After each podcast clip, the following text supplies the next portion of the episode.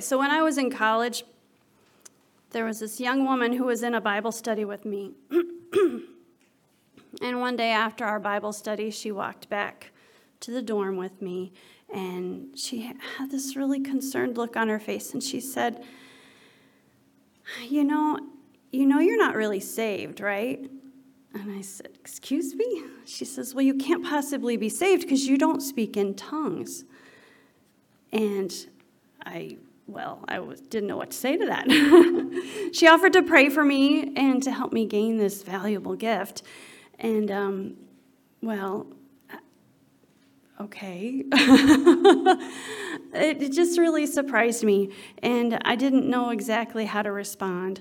Um, because, well, I knew I was saved. I had no doubt. Um, there was just so much in my life that God had done, and and yeah, I was. I had that assurance um, that I was Jesus's, and there was nothing that I did to save me. It was Jesus. I knew that.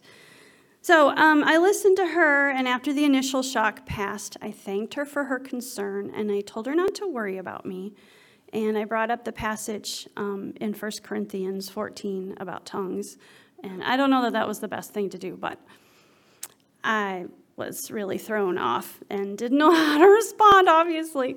So anyway, there's this this um, story which I think is um, a good introduction to our passage for today. So Jesus gives sight to the man born blind because he responds to Jesus in faith and acts on his word. But the Pharisees, who considered themselves to have keen spiritual insight, become blinded by Jesus' actions because his ways are not their ways. So Jesus and his disciples are still in Jerusalem, and it is still the time of the Feast of Tabernacles. As Carl preached last week, Jesus had been teaching in the, in the temple and revealed in John 8, verse 12, I am the light of the world. Whoever follows me will never walk in darkness, but will have the light of life. The Pharisees immediately rejected his testimony, and many of them became increasingly hostile towards him until they finally began to pick up stones in order to stone him for claiming to be the Son of God and of having seen Abraham. At this point, Jesus hid and made his way out of the temple. So our passage for today picks up shortly after this. While walking, the disciples ask Jesus about a blind man they see. Rabbi, who sinned, this man or his parents, that he was born blind? Now, it was common to see people, blind people, begging everywhere you went in the ancient world because the conditions were rather unsanitary and there weren't many cures for eye diseases. Um, the NRSV, which is the um, translation I'm using today, translates Jesus' answer in this way Neither this man nor his parents sinned. He was born blind so that God's works might be revealed in him. Now, this isn't, I've always struggled with this passage because I thought, oh my goodness, this is awful. So, God made this man to be blind and he suffered all these years, and I've really struggled with that. Well, if you look at the Greek, there's this clause that is but so that. But for some reason, a lot of um, translations drop the but. But if you look at it closer and you realize that that clause is usually right in front of the main sentence part, grammatically speaking, this is a better way to translate this verse. Neither this man nor his parents sinned, said Jesus. But so that the work of God might be displayed in this life, we must do the work of him who sent me while it is still day. So, this helped me a lot because this translation helps me to see that God sent Jesus to do a work of healing in this man's life. And this was in order to display his glory. It isn't that God made this man blind to suffer all these years just to show his glory. The message, which um, uh, is a looser translation, I don't know if not many people use that one, but I, I, I look at it every once in a while because I think it's, it's just a nice way to, to um, gives me a fresher insight sometimes. But this um, does a good job of capturing Jesus' intent. It says, Jesus said, You're asking the wrong question. You're looking for someone to blame. There is no such cause and effect here. Look instead for what God can do. We need to be energetically at work for the one who sent me here, working while the sun shines. So, Jesus is the light of the world, and he explains that while he is in the world, he must do the works God has sent him to do because night is coming when he will no longer be in the world and performing miracles. So the blind man is not blind because of his own prenatal sin, nor because of the sins of his parents.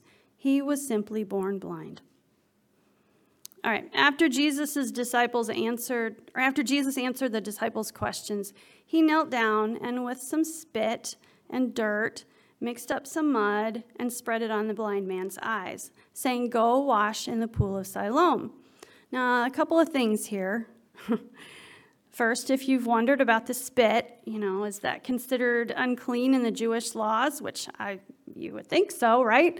That's rather an appalling mixture to put on somebody's eyes to heal.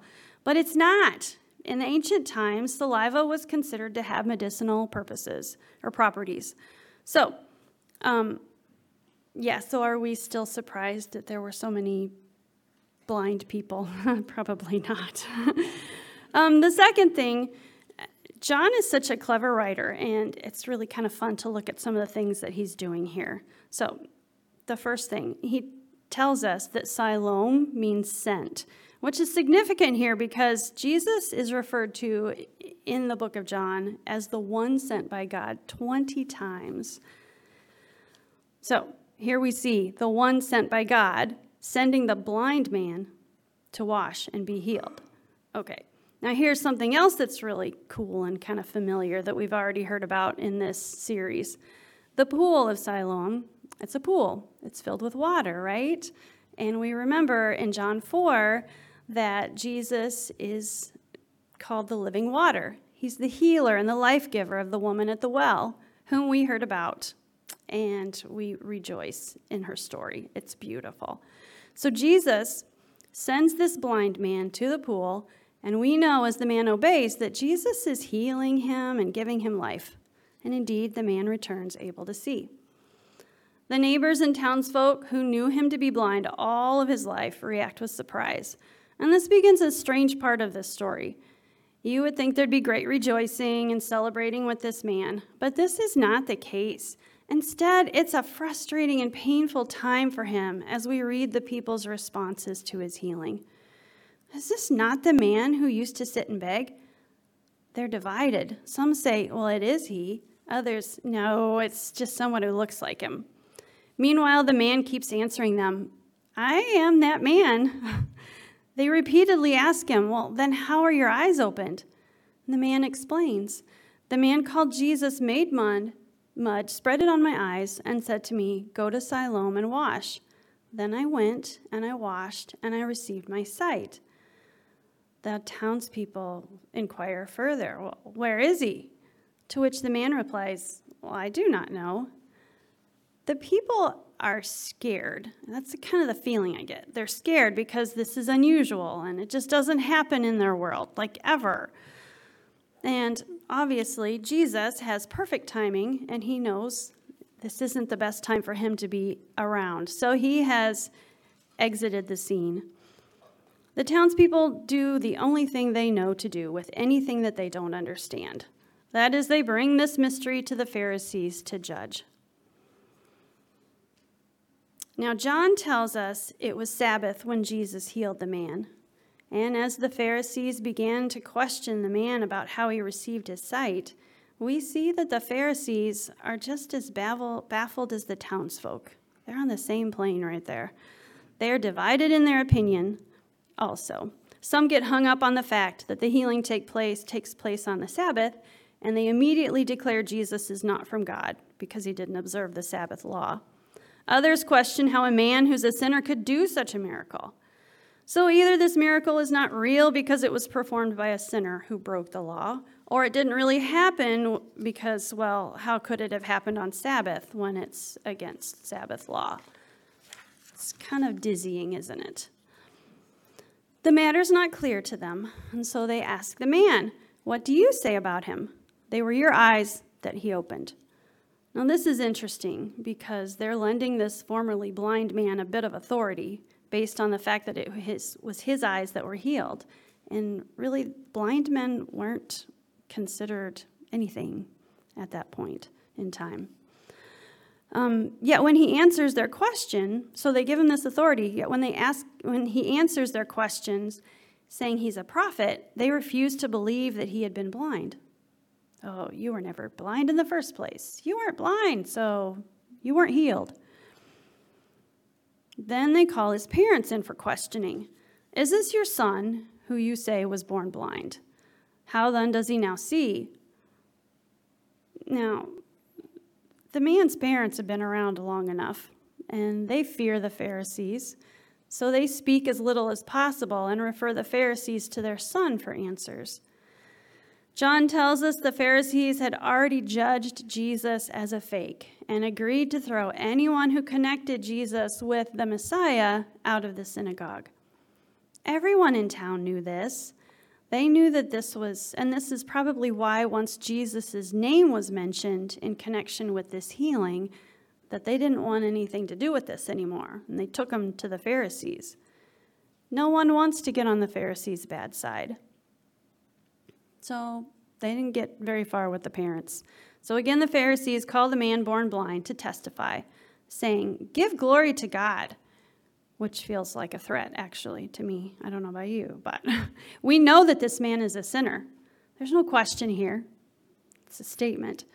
It's a very forceful statement that seems to defy him to speak otherwise. And the man born blind bravely and calmly responds, speaking the truth that he knows. I do not know whether he is a sinner. One thing I do know that though I was blind, now I see. He claims no expertise, only what he has experienced at the hands of Jesus. By this time, the poor man has had his entire life to this point, as well as the experience of his healing, intensely questioned. What's more, he's seeing the world clearly for the first time in his life. Everything and everyone looks new and unfamiliar, and the crowd of fearful, confused, and angry faces is probably terrifying to him. But the Pharisees continue to get in his face and to demand answers. What did he do to you? How did he open your eyes? But now the formerly blind man begins to lose patience. I have told you already, and you would not listen. Why do you want to hear it again? Do you also want to become his disciples? It sounds as if the man born blind is choosing here and now to follow the one who has given him sight. Of course, this further irritates the Pharisees, who become even more abusive toward him. You are his disciple, but we are disciples of Moses. We know that God has spoken to Moses, but as for this man, we do not know where he comes from. Now, as readers, we sit back and we shake our heads because we know Moses would have considered Jesus the fulfillment of the work that God did through him. And we know that he would have readily confessed Jesus as Lord. So it's hard to see the Jewish leaders rejecting Jesus as a fake. But remember in chapter 8, the Jewish leaders did this there too when they claimed they followed Abraham and became incensed at Jesus when he told them he existed before Abraham. And so, back to our passage for today, the Pharisees are angrily stating their case. We know that God has spoken through Moses, but as for this man, we do not know where he comes from. To which the man born blind replies Here is an astonishing thing. You do not know where he comes from, and yet he opened my eyes. We know that God does not listen to sinners, but he does listen to one who worships him and obeys his will. Never since the world began has it been heard that anyone opened the eyes of a person born blind. If this man were not from God, he could do nothing. This is a strong statement, and one the Pharisees don't know how to respond to. And so they end the interrogation. They just accuse him. You were born entirely in sins, and you're trying to teach us? And they throw him out of the temple which is exactly what his parents were afraid would happen to them if they said too much to the Pharisees. And that leads us back to the first couple of verses in this chapter, where we remember that Jesus has already addressed this with the disciples, saying, Neither this man nor his parents sinned. Jesus knew the man was not cursed, and he told the disciples, Now we, as the readers, know he is not cursed. But the Pharisees do not know this. They do not know the truth. They do not know as much as they think they do. And they take out their frustrations on this man, belittling him and looking down on him because they have already passed judgment. They cannot understand or explain what has happened to him because they refuse to accept Jesus as anything other than a sinner. And they rely on a commonly held belief to dismiss the formerly blind man's testimony that he was cursed at birth or his parents.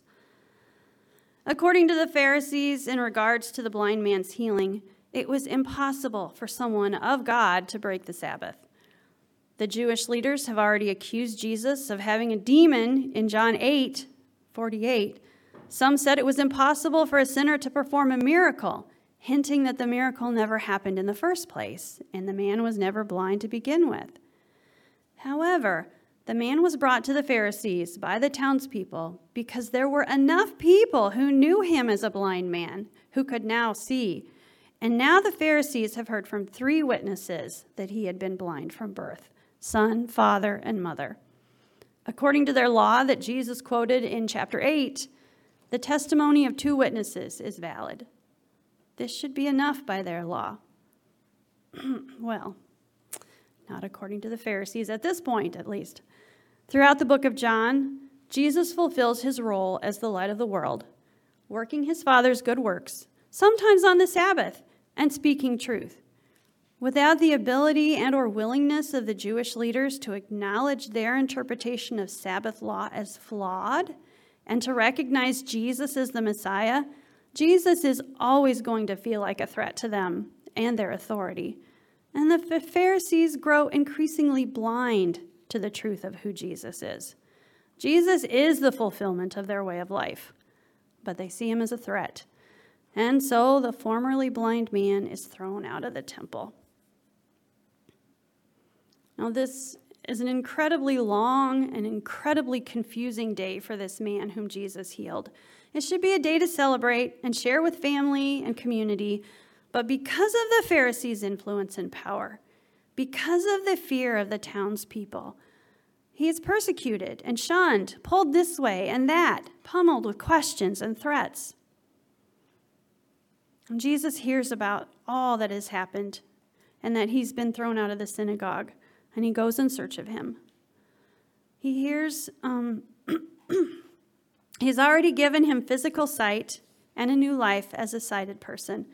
And throughout this day, the formerly blind man has been on a road of transformation of sorts. You see him gaining in sight, both physically and spiritually, don't you? With every question, with every encounter, he's seeing even more clearly as the hours tick by.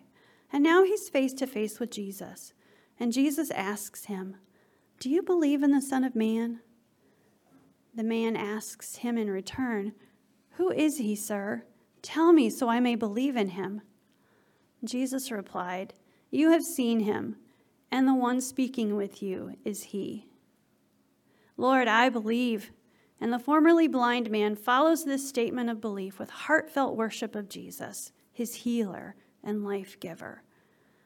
I just have to say, this is such a touching scene because for me, I put myself in, in the place of that blind man.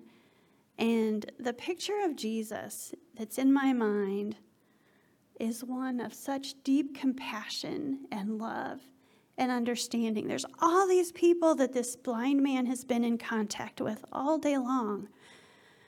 And it has felt awful to him but here's somebody who loves him and embraces him and reaches out to him and gives him life and love and care.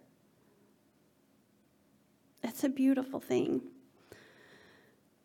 So, Jesus' response to the man's declaration of belief sums up the day's events. And he says, I came into this world for judgment, so that those who do not see may see, and those who do see may become blind. And his words pricked at the heart of the Pharisees near him, who overheard him say this. We remember that the Pharisees were watching him like a hawk, right? They were on him everywhere he went. And so they these Pharisees hear this and they say, Surely we're not blind, are we? And Jesus says to them, If you were blind, you would not have sin. But now that you say you, that we see, your sin remains. The blind man was living in darkness, and he was given sight. He bravely confronted the Pharisees with their ignorance, knowing full well the consequences of his actions. He spoke truth. He was healed. Only God can heal. His faith is in Jesus, the one sent by God, and now he has life. On the other hand, the Pharisees were confident they knew the things of God, yet they refused to see the miracle choosing instead to cling to their version of the rules. It may have felt to the Pharisees as if the formerly blind man played right into their hands, further justifying their rejection of Jesus, which resulted in a public removal of the man as a disciple of the law breaking Jesus. But in the process, the one who knew little about life and faith came to Jesus and was filled with sight while the ones who claimed to know everything rejected Jesus and in the end betrayed their blindness. Jesus said, As long as I am in the world, I am the light of the world. He gives sight to those who respond in faith, empowering them to do his good work and to be his light in the world. We too can be like the blind man and respond in faith, choosing to follow Jesus and worship him. When we do, the light of the world shines in us, and we continue to work God's good work wherever we go. So I would encourage you, if you're going through a tough time like this blind man, and you're feeling a little beat up on and misunderstood or disoriented, just spend some time in the Word in the words of Jesus, in the actions of Jesus, what we see in Scripture. Just spend some time in there and soak it up. Soak up that light. And do it every day if possible. First thing in the morning is great. Before you go to bed, just spend some time with Jesus. He loves you so much. You don't have to just talk, talk, talk, talk. You can just be with Him. And like I said, I I love this passage because of Jesus finding that blind man. And I can just picture the look in his eyes. And that's where I go when life gets to be too much, is just right there in front of Jesus. And I let his, his eyes look into me. And that compassion and that love just fill me. And when we do that, we're soaking in that light. And then that light of God can be shared, can, can come out of us and be shared with the world. So, we can go forth and shine with God's light and love with the world when we follow Jesus.